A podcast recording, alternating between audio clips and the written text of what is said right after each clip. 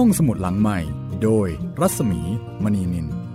ด้เวลาของห้องสมุดหลังไมค์เปิดทำการเช่นเคยนะคะสวัสดีครับพี่มีครับสวัสดีค่ะคุณจิตริน 9:00 นถึง 10:00 นนะคะที่นี่วิทยุไทย PBS ค่ะ www.thaipbsradio.com นะคะแล้วก็ยังสามารถรับฟังผ่านช่องทางอื่นๆได้ด้วยค่ะนอกจากทาง www แล้วนะครับยังมีแอปพลิเคชันไทย PBS Radioฟังได้ทั้งระบบ Android และ iOS เลยนะครับแล้วก็อย่าลืมทาง Podcast นะครับไม่ว่าจะเป็น Apple Podcast หรือ Google Podcast ก็มีทั้งนั้นครับผมเดี๋ยวนี้ Podcast ก็ไม่ได้มีเฉพาะ Apple แล้วนะคะครับผมเป็นที่นิยมค่ะฟังเมื่อไหร่ก็ได้นะคะสะดวกมากแล้วถ้าเกิดว่าต้องการจะส่งความคิดเห็นคำแนะนำติชมนะคะส่งไปที่ไหนดีคะคุณจิตรินส่งมาได้ทางแฟนเพจ Facebook ไทย PBS Radio เลยนะครับไม่ทราบว่าคุณฟังไปกดไลค์กันหรือยังเอ่ยที่นั่นจะเป็นพื้นที่ของการประชาสัมพันธ์ข่าวสารของวิทยุไทย PBS นะคะแล้วก็เป็นช่องทางในการติดต่อสื่อสารกันด้วยหรือว่าจะส่งคำแนะนำติชมนะคะอยากฟังเรื่องอะไรต่อไปก็พูดคุยกันได้ที่เพจของดิฉันเองรัศมีมณีนินก็ได้เช่นกันนะคะ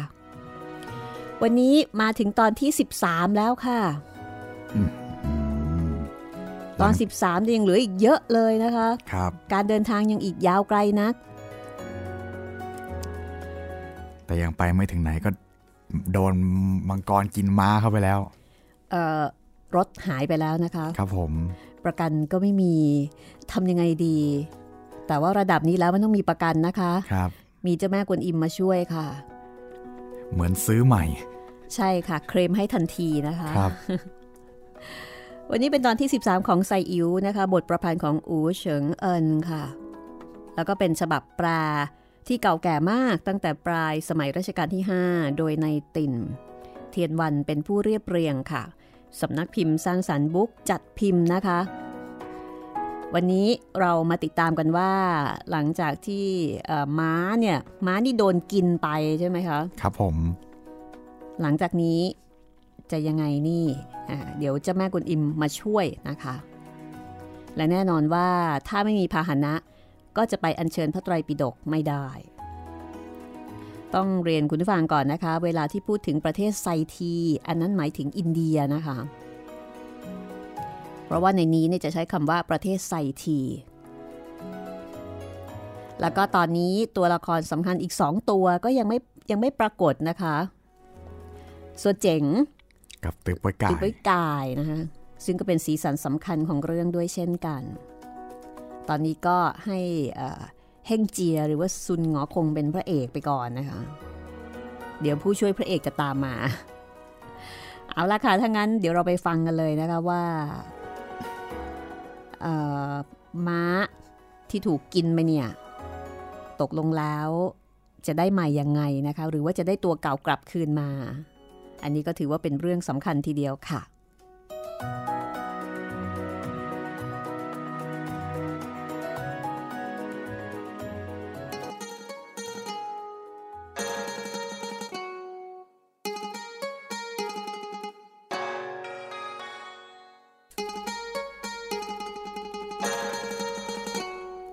เมื่ออิทธิได้ฟังพระกวนอิมสั่งก็ลงไปที่ข้างบึงร้องเรียกให้เง็กเล้งซัมไทจื้อเร่งขึ้นมาโดยเร็วเง็กเล้งซัมไทจื้อคือชื่อของมังกรค่ะฝ่ายมังกรเมื่อได้ยินออกชื่อพระกวนอิมดังนั้นก็แหวกน้ำขึ้นมาแปลงกายเป็นรูปมนุษย์แล้วก็เหาะขึ้นมาบนอากาศนะคะมาคำนับพระกวนอิมแล้วก็กล่าวว่าข้าพเจ้าได้พึ่งบารมีของท่านจึงรอดชีวิต ข้าพเจ้าตั้งใจคอยท่าอยู่ที่นี่นานแล้วยังไม่เห็นผู้ที่จะไปอาราธนาพระคัมภีร์ไตรปิฎกมาทางนี้เลยและไม่ได้ข่าวคราวนานนักแล้วพระกวนอิมจึงชี้ให้ดูเฮ่งเจียแล้วก็บอกว่านั่นไม่ใช่สานุสิทธิ์ใหญ่ของผู้ที่จะไปอาราธนาพระไตรปิฎกหรอกหรือมังกรได้ฟังดังนั้นก็บอกว่าเมื่อวานนี้ข้าพเจ้าอดอยากมีความหิวเป็นกำลังจึงได้ขึ้นมาจับม้าของท่านผู้นี้กินเสียท่านผู้นี้มีกำลังและฝีมือไปอันมากข้าสู้ไม่ได้จึงหนีลงไปซ่อนที่ปล้องหญ้าข้าพเจ้าไม่เห็นผู้อาราธนาสักคนหนึ่งเฮงเจียก็เลยถามว่าเจี๊ยกทำไมตัวเจ้าถึงไม่ถามเราล่ะมังกรก็บอกว่าเราได้ถามแล้วว่าเจ้าอยู่ที่ไหนมาที่นี่โดยเหตุอะไรแต่ท่านก็ไม่ตอบให้เรารู้ตั้งใจจะทวงแต่ม้าไม่ได้บอกอะไรสักคำหนึ่งเลยพระกวนอิมได้ฟังเช่นนั้นก็บอกว่าเฮงเจียนนั้นเป็นคนที่ค่อนข้างจะอวดดีขี้โมโหถ้าออกชื่อคนอาราธนาพระคัมภีร์แล้วก็จะไม่ต้องลำบากเลยตั้งแต่นี้แม้ผู้ใดจะยอมสามิภักดิ์ไปด้วยก็ให้ออกนามผู้จะไปอาราธนาพระคัมภีร์อย่าทำเอาโดยอำนาจของตัวการข้างหน้าจึงจะไม่ลำบากต่อไปเฮงเจียได้ฟังคำสั่งของพระกวนอิมดังนั้นก็ก้มลงคำนับมีความยินดีจากนั้นพระกวนอิมจึงเอาไม้เสียนพุทธปักบนศีรษะมังกรร่ายพระคาถาเรียกให้มังกรแปลงเป็นม้ามังกรก็แปรกายกลายเป็นม้าสีขาวยืนนิ่งอยู่พระกวนอิมก็สั่งม้ามังกรว่าตัวเจ้าจงตั้งใจไปให้ดีเมื่อสำเร็จการแล้วจึงจะพ้นซึ่งเวรกรรมแล้วก็คงจะได้แจ้งมรรคผลในภายภาคหน้ามังกรก็รับคำสั่งพระกวนอิมจากนั้นพระกวนอิมก็เรียกเฮ่งเจียแล้วก็สั่งให้พาม้ามังกรไปให้พระถังซัมจั๋งจากนั้นพระกวนอิมก็ลากลับไปน่ำไห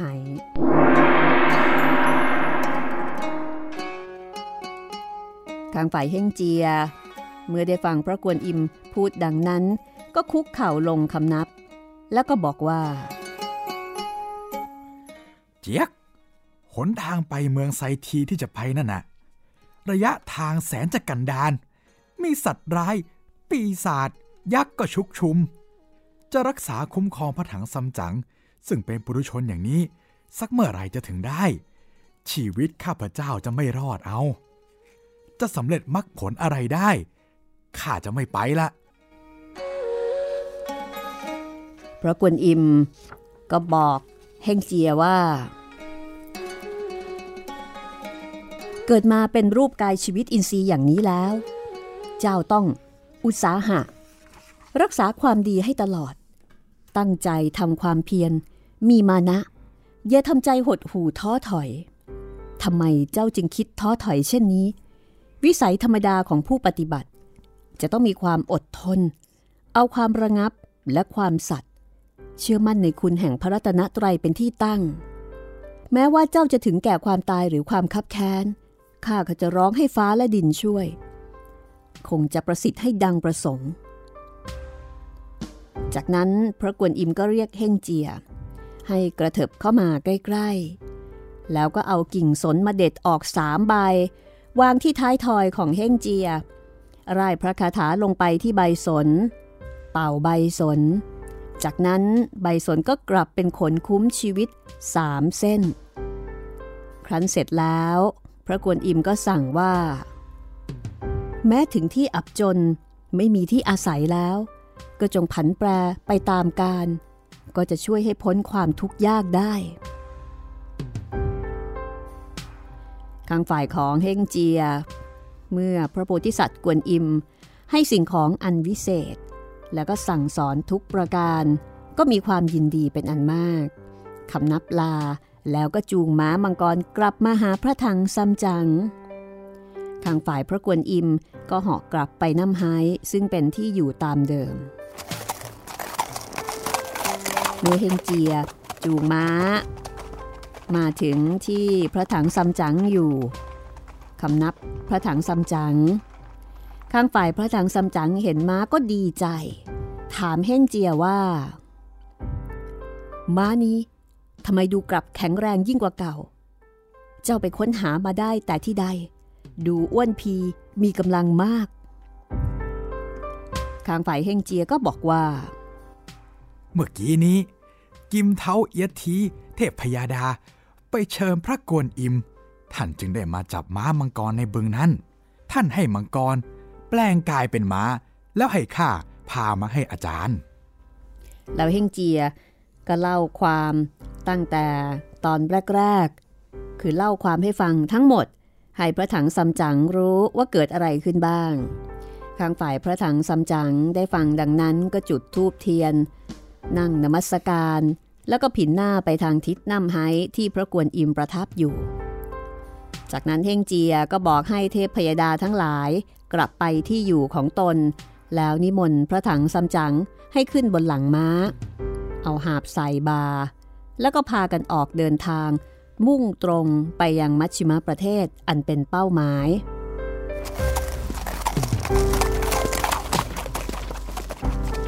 ครั้นมาถึงฝั่งบึงที่จะข้ามฟากก็ไปเจอกับชายชราคนหนึ่งค้ำแพลอยมาเฮงเจียก็กวักมือร้องเรียกท่านตาโปรดอนุเคราะห์ช่วยส่งข้าข้ามฟากด้วยเถิดผู้เฒ่าได้ยินดังนั้นก็ค้ำแพเทียบเข้ามาที่ริมฝั่งเฮงเจียก็จูงม้าเอาหาบลงแล้วพระถังซัมจั๋งก็ก้าวลงไปบนแพชายชราก็ค้ำแพข้ามไปถึงฝั่งพระถังซัมจั๋งขึ้นบนฝั่งข้างฝ่ายเฮงเจียก็จูงม้ายกหาบขึ้นวางบนบกแล้วก็จะมอบเงินให้กับชายชราเป็นค่าเหนื่อยหรือว่าเป็นค่าเรือจ้างพูดง่ายๆแต่ปรากฏว่าชายชราไม่ยอมรับเงินค้ำแพออกจากตะลิงลอยตามน้ำไปพระถังซัมจั๋งก็ร้องบอกว่าขอบใจท่านตามากขอให้ท่านเจริญสุขเถิดเฮงเจียบอกกับพระอาจารย์ว่าอาจารย์ท่านจำไม่ได้หรอนั่นคือเจ้าในลำบึงนี่เองพระถังซัมจั๋งได้ฟังเฮงเจียบอกดังนั้นก็นิ่งอยู่เฮงเจียก็เลยเอาหาบขึ้นบ่าอีกครั้งพระถังซัมจั๋งก็ก้าวขึ้นม้าแล้วศิษย์กับอาจารย์ก็ออกเดินทางกันอีกครั้ง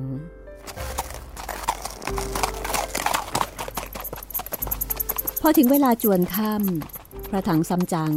มองไปข้างหน้าก็ไปเจอศาลเจ้าศาลหนึ่งก็หยุดม้าแล้วก็ลงจากม้าเดินเข้าไปที่หน้าศาล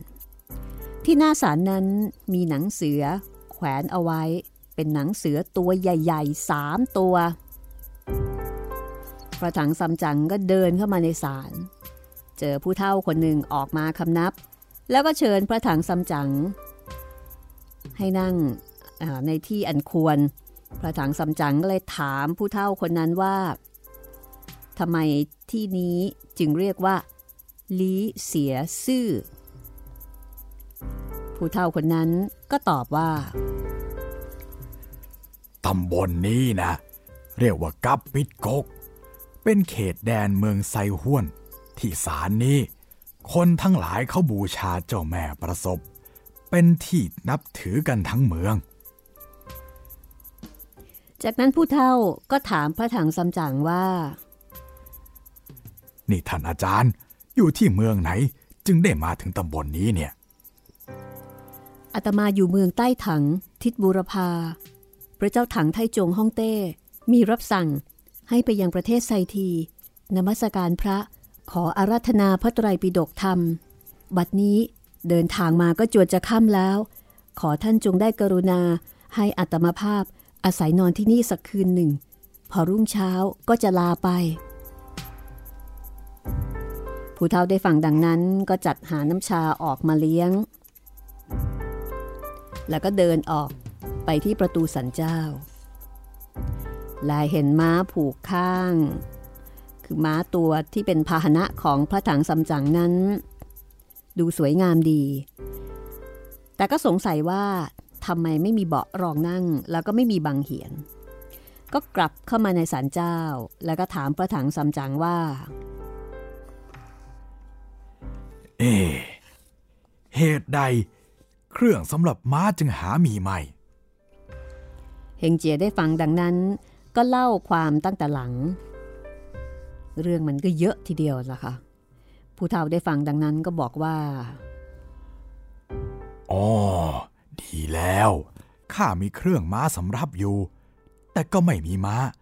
เก็บไว้เปล่าๆข้าจะให้ท่านเอาไปใช้แล้วกันไม่คิดราคาเลยขอบคุณท่านตาที่ได้เอ็นดูแก่ข้าพระถังซัมจั๋งกล่าวขอบคุณจากนั้นก็สนทนากันแล้วก็ลากันไปพักผ่อนพอรุ่งเช้าผู้เฒ่าก็จัดแจงเอาอาหารเจมาถวายพระถังซัมจั๋งฉันเรียบร้อยก็ให้พรผู้เฒ่าก็เอาเครื่องม้ามาให้กับเฮ่งเจียเฮ่งเจียก็เอาเครื่องม้าไปแต่งม้าจนเสร็จเรียบร้อยก็มานิมนต์พระถังซัมจั๋งจากนั้นก็ลาผู้เฒ่าออกจากศาลเจ้าขึ้นมาเฮงเจียก็คำนับลาผู้เฒ่าเอาหาบขึ้นใส่บ่าผู้เฒ่าก็เดินตามออกมาส่งแล้วก็เอาทูบหอมอย่างดีอันนึงแล้วก็ไม้เรียวถักด้วยเอ็นเสืออันนึงถวายแด่พระถังซัมจั๋งพระถังซัมจั๋งรับสิ่งของนั้นแล้วก็บอกว่าขอบคุณท่านตาที่ได้เอ็นดูให้ของแก่อัตมภาพอัตมภาพขอลาท่านไปก่อนผู้เฒ่าก็รับคำนับแล้วก็กลับไปพระถังซัมจั๋งออกเดินไป 3-4-9 หันหน้ากลับมาดูปรากฏว่าไม่เห็นอะไรอีกแล้วทั้งผู้เฒ่าทั้งศาลเจ้าล้วนหายไปกลายเป็นพื้นที่เตียนโล่งเป็นป่าขณะนั้นได้ยินเสียงบนอากาศร้องลงมาว่าท่านถังซัมจั๋งข้าขออภัยข้าคือเจ้าที่สิงอยู่ที่เขานำไห้รับคำสั่งของพระกวนอิมใช้ให้เอาเครื่องม้ามาให้ท่านขอให้ท่านจงตั้งใจไปอย่าท้อถอยเลยข้างฝ่ายพระถังซัมจั๋งได้ยินดังนั้นก็ลงจากม้าคำนับแล้วก็บอกว่าข้าเป็นมนุษย์ปุถุชนหารู้ทราบความไม่ขอท่านจงได้ให้อภัยแก่ข้าด้วยเถิดเฮงเจียเห็นดังนั้นก็หัวเราะพระถังซัมจั๋งก็เลยถามว่าเจ้าหัวเราะอะไรทำไมถึงได้หัวเราะตัวงอไปขนาดนั้นจงคำนับขอบคุณท่านเสียเถิดแต่เฮงเจียบอกว่าเจี๊ยกติ๊กติ๊กติ๊กติ๊กเจี๊ยกข้าไม่คำนับหรอกน่าจะเอากระบองตีสักทีจึงจะดีเพราะมาหลอกกันอย่างนี้เนี่ยข้าเกรงใจพระกวนอิมนะจึงได้นิ่งกลับไปโดยปกติถ้าข้าคำนับจะกล้ากลับมารับคำนับของข้าเหรอนี่เจ้าอย่าพูดให้มากความไปเลยจงรีบจัดแจงเดินทางเถิดเฮงเจียได้ฟังพระอาจารย์ว่าดังนั้นก็ยกหาบขึ้นบ่าออกเดินไปตามทางทั้งคู่เดินทางมาประมาณได้สัก2 เดือนการเดินทางเป็นไปด้วยความเรียบร้อยไม่มีภัยอันตรายใดๆแต่ตามระยะทางนั้นมีสัตว์ร้ายต่างๆชุกชุมแต่ต่างก็ไม่ได้ทำอันตรายพระถังซัมจั๋งแล้วก็เฮ่งเจียขณะนั้นเป็นฤดูเดือน3ต้นไม้กำลังผลัดเปลี่ยนใบใหม่อาจารย์กับศิษย์ก็เดินชมทิวทัศน์อย่างเจริญหูเจริญตาวันหนึ่งเป็นเวลาจวนค่ำแล้วพระถังซัมจั๋งรอม้ามองไปในหุบเขาเห็นตึกหอสูงดูงดงามยิ่งนักก็ถามเฮ่งเจียว่านั่นเห็นจะเป็นปราสาทราชวังกระมัง เฮงเจียมองตามที่อาจารย์บอกก็กล่าวว่าเฮียไม่ใช่ปราสาทราชวังอะไรหรอกข้านะสังเกตดูเห็นจะเป็นวัดตอนนี้ก็จวนจะค่ำอยู่แล้วเราควรจะพักผ่อนที่นี่สักคืนนึงก็ดีเหมือนกันพระถังซัมจั๋งก็เห็นด้วยกับเพ่งเจียมจากนั้นก็เดินทางตรงเข้าไปที่ประตูวัดปรากฏว่าเป็นพระอารามใหญ่พระถังซัมจั๋งลงจากม้าเดินเข้าไปในวัดก็ไปเจอหลวงจีน 3-4 องค์พระถังซัมจั๋งเห็นหลวงจีนใกล้เข้ามาก็ก้มลงคำนับแล้วก็บอกว่าข้ามาจากเมืองถังตอนนี้ก็ค่ำแล้วอยากจะขออาศัยพักค้างคืนในวัดสักหนึ่งคืนหลวงจีนเหล่านั้นได้ฟังก็เชิญพระถังซัมจั๋งเข้าไปในวัดพระถังซัมจั๋งก็บอกเฮ่งเจียให้จูงม้าเข้ามาข้างในหลวงจีนเห็นเฮ่งเจียหน้าตาท่าทางแปลกประหลาดไปกว่าคนทั่วไปก็ถามว่าเอ๊ะคนจูงม้ามานั่นเป็นคนอะไรข้าพเจ้าไม่เคยเห็นแบบนี้เลยท่านพูดเบาๆเถิดเขาเป็นคนใจน้อยถ้าได้ยินพวกท่านพูดไม่ชอบใจอาจจะโกรธขึ้นมาได้คนคนนั้นเป็นสิทธิ์ของข้าเองหลวงจีนทั้งหลายได้ฟังก็บอกว่าเอ๊ะแล้วทำไมท่านจึงหาสานุสิทธิ์อย่างนี้รูปร่างดูไม่น่าดูเลยรูปร่างไม่ดีก็จริงแต่ต้องการก็ใช้ได้หลวงจีนทั้งหลายได้ฟังดังนั้นก็ไม่ได้ตอบอะไรพาพระถังซัมจั๋งเดินเข้ามาถึงในโบสถ์พระถังซัมจั๋งมองขึ้นไปก็เห็นกระดานป้ายหน้าประตูนั้นจารึกอักษรตัวใหญ่4ตัวว่ากวนอิมเซียนยี่ก็เดินตามหลวงจีนเข้าไปข้างในพอถึงหน้าพระประธานก็คุกเข่าลงกราบพระหลวงจีนก็ตีกรองเป็นสัญญาณนมัสการพระเฮงเจียเห็นดังนั้นก็วิ่งไปหยิบไม้เอาไปตีระฆังข้างฝ่ายพระถังซัมจั๋งนมัสการพระแล้วหลวงจีนหยุดตีกรองแต่เฮงเจียยังไม่ยอมหยุดตีระฆังหลวงจีนก็เลยหันมาบอกพระถังซัมจั๋งว่าท่านอาจารย์ไหว้พระแล้วจงหยุดตีระฆังเถิดแต่เฮ่งเจียหัวเราะเทียกเทียกเทียกเทียกเทียกท่านไม่เข้าใจบวชเป็นพระได้วันหนึ่งก็เคาะระฆังทีหนึ่งจึงจะถูกตามแบบอย่างว่าแล้วเฮ่งเจียก็ตีระฆังไม่ยอมหยุดหลวงจีนทั้งหลายที่อยู่ในวัดได้ยินเสียงระฆังตีไม่หยุดก็วุ่นวายไปตามๆกันต่างคนต่างตกใจ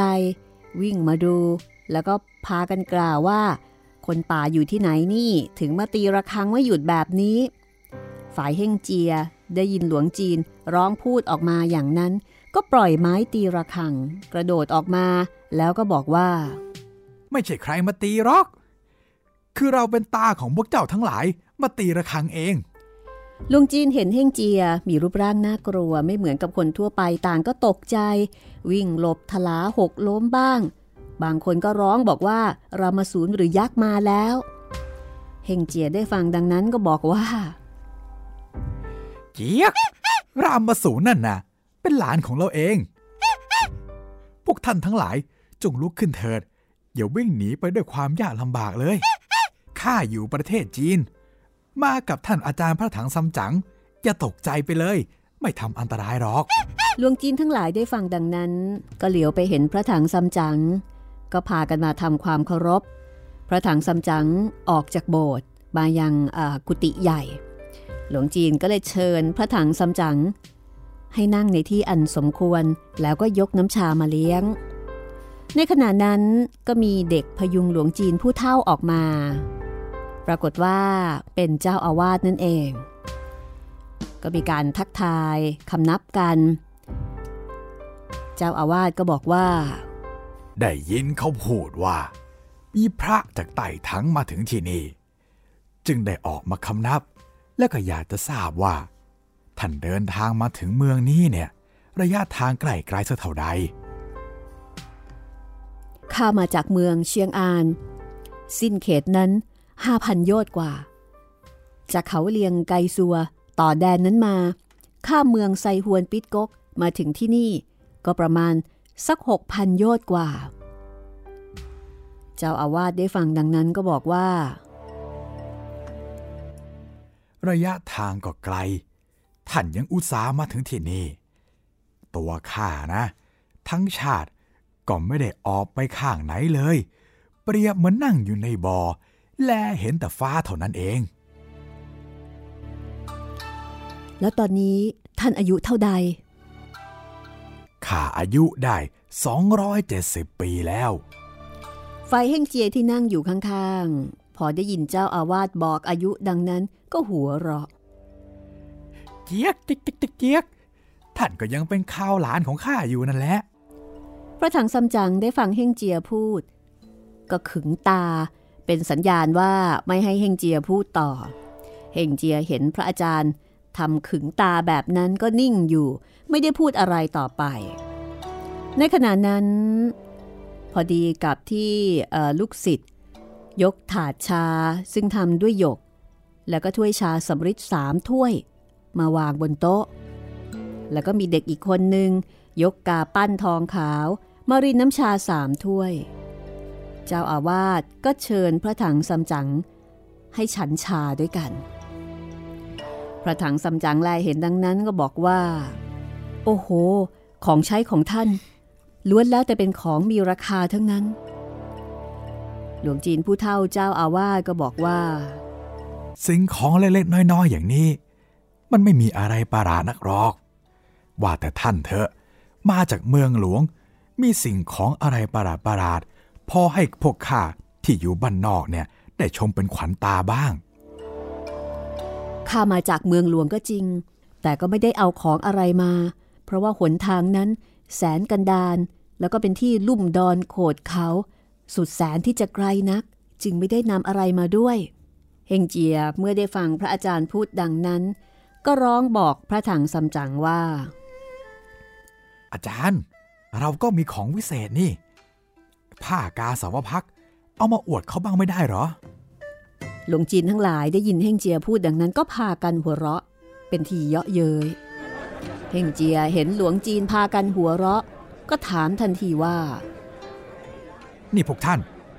หัวเราะอะไรกันหลวงจีนรูปหนึ่งบอกกับเฮงเจียว่าได้ยินท่านพูดว่าท่านมีผ้ากาสาวพัดวิเศษหลวงจีนทั้งหลายเขาจึงพากันหัวเราะอันผ้ากาสาวพัดวิเศษนั้นน่ะ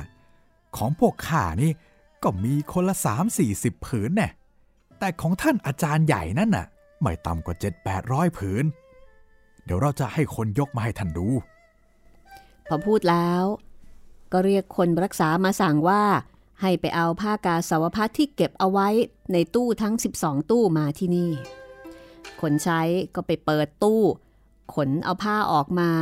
แล้วก็เอามาห้อยแขวนจนเต็มราวที่หน้ากุฏิใหญ่หลวงจีนที่เป็นรองเจ้าอาวาสก็เชิญให้พระถังซัมจั๋งดูพระถังซัมจั๋งก็ชมบอกว่าผ้าเหล่านี้งามดีทุกๆผืนล้วนแต่เป็นแพรจินเจาที่ประดับประดาต่างสีดูงามระยับหาที่เปรียบมิได้เลยเฮงเจียเห็นดังนั้นก็บอกว่าดีแล้วเดี๋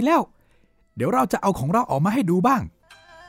ฝ่ายพระถังซัมจั๋งเห็นอาการเฮงเจียดังนั้นก็ขยิบตาแล้วก็บอกว่าเจ้าจะเอาจีวร ออกมาประกวดกับเขาทำไมเราสองคนมาจากทางไกลโบราณว่าอันเพชรนินจินดาของงามของดี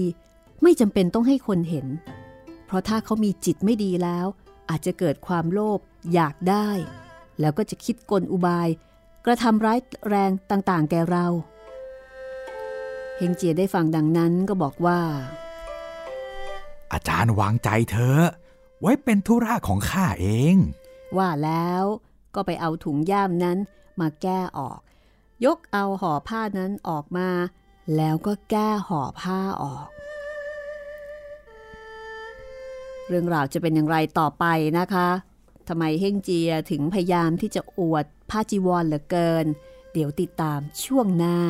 ใส่อิ๋วค่ะ ห้องสมุดหลังใหม่โดยรัศมีมณีนิน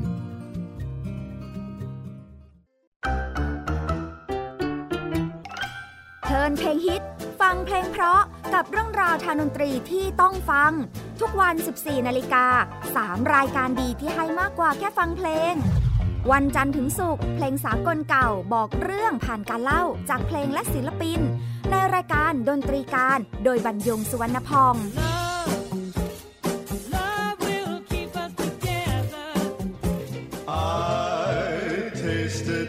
Sweet lips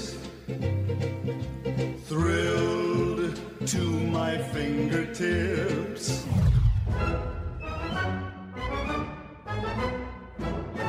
เสาร์ชั่วโมงดนตรีและเพลงคลาสสิกที่เล่าผ่านคนดนตรีในรายการ Gen Z and Classical Music โดยณัฐฐาควรขจร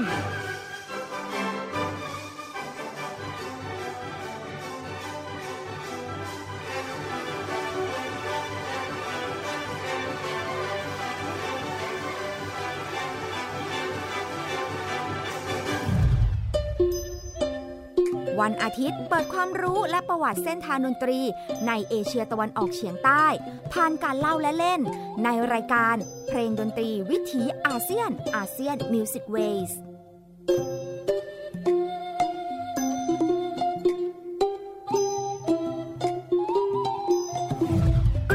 ฟังเพลงและดนตรีได้ที่นี่ไทย PBS Digital Radio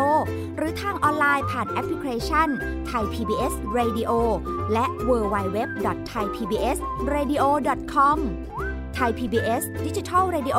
สถานีวิทยุดิจิทัลจากไทย PBS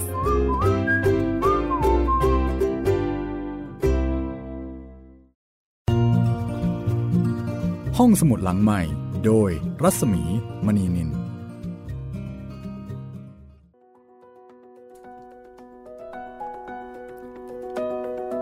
เข้าสู่ช่วงที่2นะคะของห้องสมุดหลังไมค์เป็นไงบ้างคะคุณจิตเรนโอ้โหตอนนี้เหมือนมีเคราลางอะไรบางอย่างทั้งที่เดินทางผ่านมา2เดือน3เดือนก็ราบรื่นดีไม่มีอะไรนะคะครับเหมือนกับว่าค่อยสบายๆหน่อยแต่ว่าดูคราวนี้แล้วเหมือนกับจะมีสงครามเล็กๆอยู่ไหมคะเนี่ยเหมือนแข่งกันอวดของครับสงครามอวดของนะคะแล้วก็ซุนหงอคงหรือว่าเฮงเจียก็ไม่ยอมอะไรง่ายๆซะด้วยครับแม้ว่าพระถังซัมจั๋งจะไม่ได้ติดอกติดใจเขาให้ดูก็ดูแล้วก็บอกโอ้ตายแล้วผ้าสวยเหลือเกินแต่เฮงเจียไม่ยอมนะคะจะอวด นี่คือไซอิ๋วตอนที่13ค่ะมีเรื่องราวระหว่างทางมากมายนะคะจากบทประพันธ์ของอู๋เฉิงเอินสำนวนแปลตั้งแต่ครั้งสมัยรัชกาลที่5ค่ะสำนวนแปลของนายติ่นเทียนวันเป็นผู้เรียบเรียงนะคะสำนักพิมพ์สร้างสรรค์บุ๊กจัดพิมพ์ห้องสมุดหลังใหม่นำมาเล่ามาอ่านให้คุณได้ฟังกันค่ะ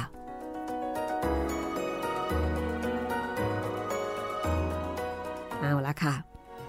เดี๋ยวเราไปฟังกันต่อเลยนะคะว่าที่วัดนี้เนี่ยจะเกิดเหตุอะไรอย่างที่คุณจิตรินบอกหรือเปล่าแล้วก็เฮงเจียมีดีอะไรนักหนาจึงคิดที่จะไปแข่งความสวยความงามในเรื่องของผ้าจีวรเพราะว่าที่วัดนี้เขาก็มีจีวรเยอะเขาก็อวดได้แต่ว่าเฮงเจียนั้นก็ไม่ได้มีอะไรมากมายทำไมถึงคิดที่จะไปอวดกับเขาด้วยถ้าพร้อมแล้วเราไปติดตามฟังกันเลยค่ะไซอิ๋วตอนที่13ช่วงที่2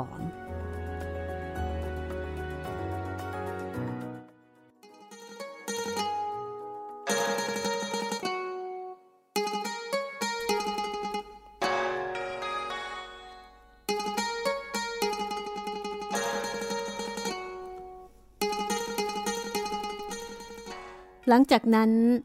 เฮงเจียก็ยกเอาห่อผ้าออกมาแก้ผ้านั้นแล้วก็เอาผ้ากาสาวพัดคลี่ขึงให้หลวงจีนทั้งหลายได้ดูหลวงจีนทั้งหลายเหล่านั้นต่างพิจารณาดูผ้ากาสาวพัดเห็นเป็นรัศมีส่องแสงสว่างไปทั่วทั้งกุฏิดูประหลาดอัศจรรย์งามอย่างหาที่เปรียบมิได้ ต่างคนต่างก็ออกปากร้องชมกันเส่งซ่าว่าแม่งามหาที่เปรียบไม่ได้เลยเป็นบุญตาของพวกเราจึงได้มาเห็นของวิเศษเช่นนี้ฝ่ายสมภารผู้เฒ่าเมื่อเห็นดังนั้นก็เกิดอยากจะได้ผ้ากาสาวพัดนั้นขึ้นมาทันทีลุกออกมาจากที่นั่งมายืนข้างหน้าพระถังซัมจั๋งคำนับแล้วก็คุกเข่าลงพนมมือร้องไห้แล้วก็บอกว่าข้าพเจ้าไม่มีนิสัยแต่ชาติก่อนจึงไม่ได้พบของวิเศษเช่นนี้มาบัดนี้ได้เห็นของวิเศษขอโอกาสให้ข้าสักครั้งหนึ่งเถิดพระถังซัมจั๋งประคองตัวหลวงจีนผู้เฒ่าขึ้นมาแล้วก็ถามว่าท่านอาจารย์จะมีกิจธุระอะไรก็พูดออกมาเถิดอันผ้ากาสาวพัดของท่านที่เอาออกมาให้ข้าดูตอนนี้เวลามันจวนจะค่ำแล้วตาข้าก็มองไม่ค่อยเห็นมองได้ไม่ทั่วทั้งผืนข้าก็มีความเสียใจนักถ้าท่านมีใจกรุณาแก่ข้าให้ข้ายืมเข้าไปดูในห้องสักคืนนึงแล้วพรุ่งนี้จะส่งคืนไม่ทราบว่าท่านจะกรุณาข้าได้หรือไม่พระถังซัมจั๋งได้ยินอย่างนั้นก็รู้สึกหวาดเสียวขึ้นมาทันทีแล้วก็นึกโมโหเฮ่งเจียจึงหันมาพูดกับเฮ่งเจียว่านี่เป็นเพราะเจ้าจึงได้เกิดเรื่องเช่นนี้ขึ้นเฮ่งเจียได้ฟังอย่างนั้นก็หัวเราะเจี๊ยกเจี๊ยกอาจารย์กังวลอะไรแล้วก็ให้เขาไปดูเถอะเดี๋ยวข้าจะรับประกันเองเฮ่งเจียพูดอย่างนั้นก็หยิบผ้ากาสาวพัดวิเศษผืนนั้นส่งให้หลวงจีนผู้เฒ่าไปหลวงจีนผู้เฒ่าก็ดีใจรับเอาผ้ามาสั่งให้บรรดาลูกศิษย์ลูกหาจัดกุฏิให้พระถังซัมจั๋งพักอยู่ข้างนอกเสร็จเรียบร้อยก็ถือผ้ากาสาวพัดวิเศษนั้นเดินเข้าไปยังห้องข้างในฝ่ายหลวงจีนลูกวัดก็พาพระถังซัมจั๋งไปยังศาลาที่พักจัดแจงห้องหับแล้วก็ของใช้ไม้สอยให้กับพระถังซัมจั๋งเมื่อเสร็จเรียบร้อยต่างก็ลากลับไป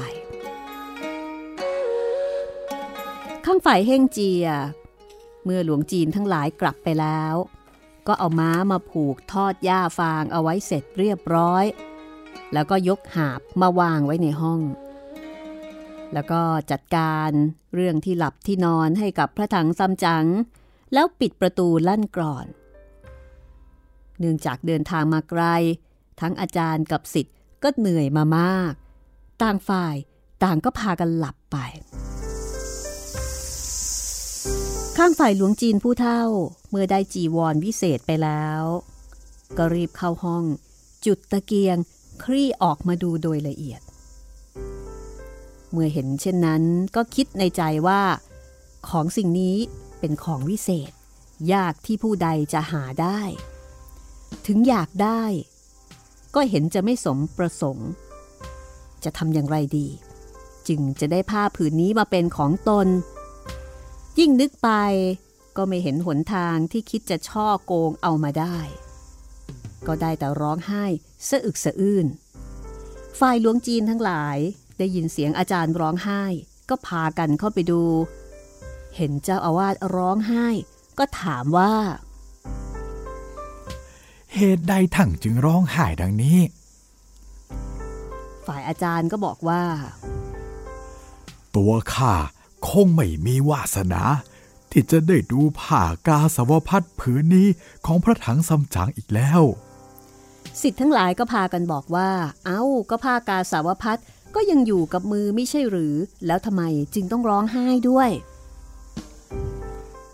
ถึงได้ดูแล้วก็จริงแต่ไม่ได้มีไว้ชมเหตุฉะนี้ข้าจึงเสียใจนักอายุข้านี้ก็ได้270ปีแล้วได้เก็บเอาผ้าเหล่านั้นไว้เป็นหลายร้อยก็ไม่เห็นจะมีประโยชน์อะไรผ้ากาสาวพัดผืนนี้ถ้าจะได้ครองสักวันหนึ่งแล้วตายก็จะยินดีเป็นที่สุดบรรดาหลวงจีนศิษย์ทั้งหลายก็บอกว่าแม้ท่านปรารถนาจะใคร่ครองจีวรก็ดูจะไม่ยากอะไร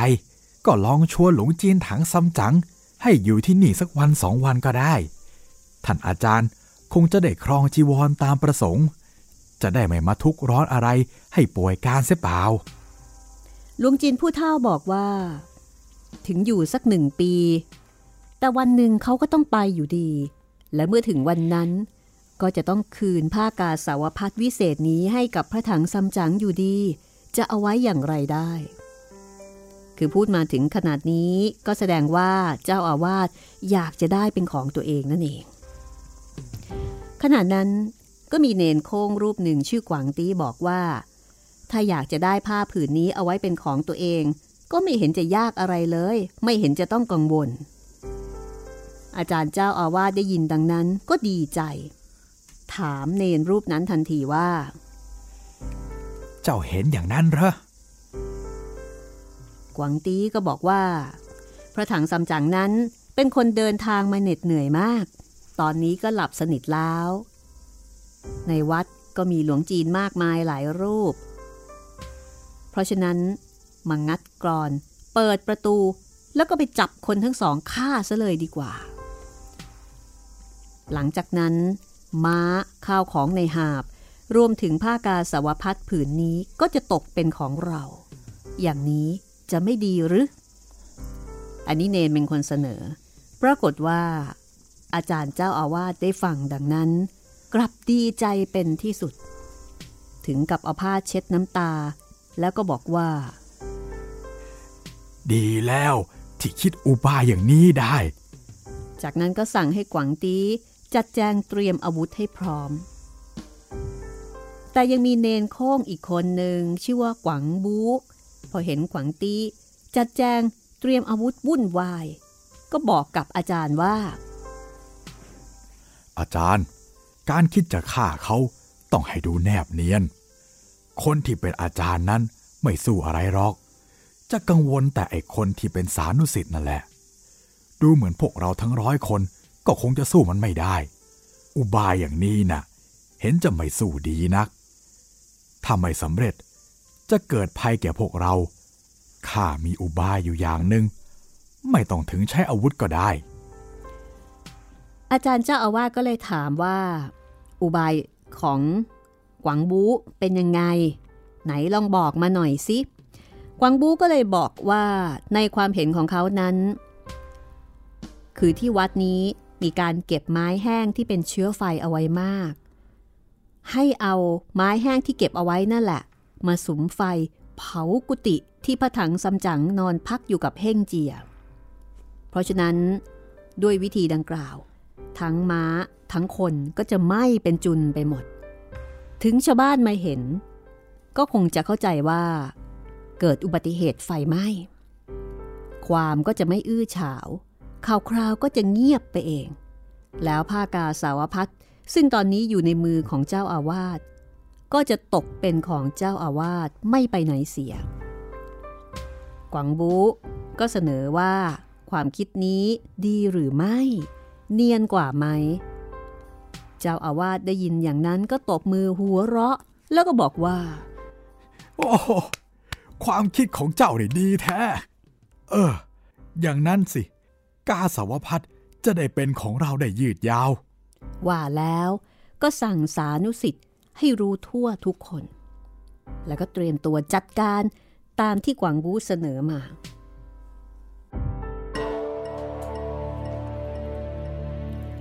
ฝ่ายสานุศิษย์ทั้งหลาย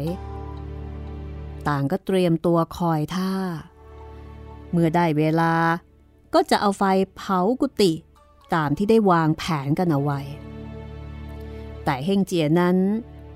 มีจิตใจเป็นกายสิทธิ์ผิดไปจากมนุษย์ธรรมดาและสัตว์ทั่วไปถึงแม้จะนอนหลับแต่ก็หูไวรู้สึกได้ง่ายอีกทั้งยังเป็นธรรมชาติของลิงที่จะหูไวเป็นที่สุดส่วนพระถังซัมจั๋งนั้นก็นับเนื่องเข้าในพระโพธิสัตว์เป็นผู้มีบุญธรรมะย่อมรักษาอยู่ในขณะนั้นเฮ่งเจียกำลังนอนได้ยินเสียงกระซิบกระซาบอยู่ข้างนอกก็เกิดความสงสัยผุดลุกขึ้นมา จะเปิดประตูออกไปดูก็เกรงอาจารย์จะตกใจเฮงเจียจึงสำรวมจิตแปลงกายเป็นแมลงผึ้งบินลอดออกมาทางช่องหน้าต่างก็เห็นหลวงจีนทั้งหลายกำลังขนเอาไม้แห้งแล้วก็ฟางมากองรอบกุฏิพิจารณาดูแล้วก็เข้าใจได้ว่าคงกำลังคิดที่จะเอาไฟเผาครอบตนกับพระถังซัมจั๋งเป็นแน่เฮงเจียเห็นดังนั้นก็หัวเราะและก็นึกในใจว่าเจี๊ยกเจี๊ยกเจี๊ยกเจี๊ยกแหมไม่ผิดคำพูดที่อาจารย์พูดไว้เลยหลงจีเหล่านี้เนี่ยคิดอุบายจะเผาเราเพราะมันอยากได้ผ้ากาสาวพัดของอาจารย์มันจึงคิดร้ายอย่างนี้แหมถ้าเราตีให้ตายทั้งหมดเลยก็จะดีนะแต่กังวลว่าอาจารย์จะดุว่าเราดุร้ายอย่าเลยเราต้องเอากลซ้อนกลจึงจะดีคิดได้ดังนี้ก็เหาะขึ้นไปยังประตูสวรรค์น้ำทีมึงเดินเข้าไปในหมู่เทวดาที่รักษาประตูเทวดาทั้งหลายก็พากันตกใจร้องบอกกันวุ่นวายว่าให้รีบหนีโดยเร็วเถิดเพราะว่าครั้งก่อนเฮ่งเจียมาก็ทำความวุ่นวายให้บรรดาเทวดาเดือดร้อนกันไปทีหนึ่งแล้วคราวนี้มาอีกทีหนึ่งแล้วเทวดาก็พากันตกใจแต่เฮ่งเจียเห็นดังนั้นก็รีบโบกมือห้ามแล้วก็ร้องว่าท่านทั้งหลายอย่ากลัวเลยข้าจะมาหาท่านกวางหมุดทีอ๋องไม่ได้มาคิดร้ายแก่พวกท่านเลยในขณะที่เฮ่งเจียพูดยังไม่ทันจะขาดคำกวางหมุดทีอ๋องที่เฮ่งเจียต้องการจะพบก็เดินออกมาพอดีพอเฮ่งเจียเจอก็คำนับแล้วก็บอกว่าตอนเนี้ยพระถังซัมจั๋งเดินทางมาพักที่วัดแต่เจอหลงจีนใจร้ายจะเอาไฟมาคลอกให้ตายข้าจึงเดินทางมาที่นี่จะขอยืมลูกบังไฟไปช่วยอาจารย์ถังซัมจั๋งถ้าการสำเร็จแล้วจะเอากลับมาคืนให้โดยเร็วเลยกวางหมุดทีอ่องได้ฟังดังนั้นก็ถามว่าถ้าคนร้ายจะเอาไฟคลอกก็ควรที่จะเอาน้ำแก้จึงจะต้องด้วยแบบแผนทำไมถึงจะเอาลูกบังไฟไปช่วยคือเจอไฟก็ต้องเอาน้ำดับแล้วทำไมถึงมาขอลูกบังไฟเฮงเจียก็ชี้แจงว่าท่านนะไม่รู้ความคิดของข้าคือถ้าเอาน้ำช่วยดับไฟอ่ะไฟมันก็จะไม่ติดพวกคนร้ายก็จะไม่สมความคิดข้าเนี่ยหวังว่าจะให้พวกคนร้ายเนี่ยสมความคิดของพวกเขาข้าจึงมาขอยืมลูกบังไฟไปช่วยพระอาจารย์คนเดียวเท่านั้นแหละนอกนั้นน่ะเขาจะเผายังไงก็เผาไปเลยตามใจเขาเถอะแต่ขอให้ท่านรีบเอาลูกบังไฟมาให้ข้าโดยเร็วเถิดถ้าช้าอยู่เดี๋ยวจะไม่ทันเอากวางหมุดทีอ่องได้ฟังก็หัวเราะนึกว่าเจ้าลิงตัวนี้มีความคิดจะเอาแต่ตัวรอดไม่เอาธุระของใครคิดดังนั้นแล้วก็ไปหยิบลูกบังไฟส่งให้แล้วก็บอกว่าถ้าเสร็จธุระแล้วจงรีบเอามาส่งเฮงเจียรับลูกบังไฟแล้วก็ดีใจรีบคำนับลากวางหมุดทีอ๋องแล้วก็เหาะออกมาจากประตูสวรรค์มายังวัดพอไปถึงเฮงเจียก็เอาลูกบังไฟคลี่ออกคลุมกุฏิที่พระถังซัมจั๋งนอนอยู่รวมทั้งม้าหาบและก็เสบียงอาหารต่างๆคือคลุมเอาไว้กับสิ่งแล้วก็คนที่ต้องการพอเรียบร้อยก็ออกไปที่กุฏิที่อาจารย์เจ้าอาวาสใจร้ายอยู่ซึ่งตอนนั้นอาจารย์ผู้เฒ่าก็กำลังนั่งคอยระวังผ้ากาสาวพัดแล้วก็คอยลุ้นว่าบรรดาลูกศิษย์จะลงมือทำการเมื่อไหร่แล้วก็จะตั้งใจว่าจะผสมโรงเข้าทำด้วยฝ่ายหลวงจีนทั้งหลายพอเห็นได้เวลาสมควรแล้วก็เอาไฟมาจุดฟางที่ใต้ถุนกุฏิของพระถังซัมจั๋งที่นอนอยู่กับเฮ่งเจียไฟก็ลุกโพลงอย่างรวดเร็วตอนนี้ลงมือจุดจริงแล้วจุดจริงเผาจริงแต่ว่าเฮ่งเจียนั้นเอาลูกบังไฟคลี่คลุมเอาไว้เรียบร้อยแล้วแล้วก็คลุมเอาไว้ทั้งหมดเลยทั้งพระถังซัมจั๋งทั้งม้าทั้งเสบียงอาหาร เอาละค่ะมาเจอหลวงจีนใจร้ายกันแบบนี้นะคะเรื่องราวจะเป็นอย่างไรต่อไปนะคะลุ้นกันต่อนะคะคุณจิตรินครับผมโอ้โหเจอหลวงจีนใจร้ายอย่างไม่น่าเชื่อเลยนะคะใจร้ายกันทั้งวัดเลยนี่เป็นหลวงจีนแน่แล้วเนี่ยนั่นนะสิคือคนแรกบอกว่าให้ฆ่าอีกคนบอกไม่ดีเอาไฟเผาดีกว่านี่โหนี่โหดหนักยิ่งกว่านะคะเอาให้เนียนเอาให้เนียนค่ะอาจารย์ก็เห็นด้วยอีกแทนที่จะห้ามปรามกันเวรกรรมเกิดมาต้อง270ปีใช่ไหมคะไม่ได้ซึมซับอะไรเลยใช่ไหมเนี่ยน่ากลัวมากเอาละค่ะเดี๋ยวตอนต่อไปนะคะลองมาติดตามกันว่าเหตุการณ์จะดำเนินไปอย่างไรนี่หลวงจีนที่เป็นเจ้าอาวาสเนี่ยรอที่จะผสมโรงด้วยนะรอที่จะมีส่วนร่วมในการจุดไฟกับบรรดาลูกศิษย์ด้วยคือไม่ได้มีความรู้สึกผิดอะไรเลยนะครับเอาล่ะค่ะติดตามกันต่อไปนะคะกับไส้อิ๋วจากบทประพันธ์ที่สอดแทรกธรรมะให้เราได้ขบคิดพิจารณากันของอู๋เฉิงเอินนะคะกลายเป็นวรรณกรรมที่แสนสนุกแล้วก็ได้รับการยกย่องให้เป็น1ใน4สุดยอดวรรณกรรมจีนค่ะวันนี้ห้องสมุดหลังไมค์หมดเวลาแล้วลาคุณผู้ฟังไปก่อนนะคะสวัสดีครับสวัสดีค่ะ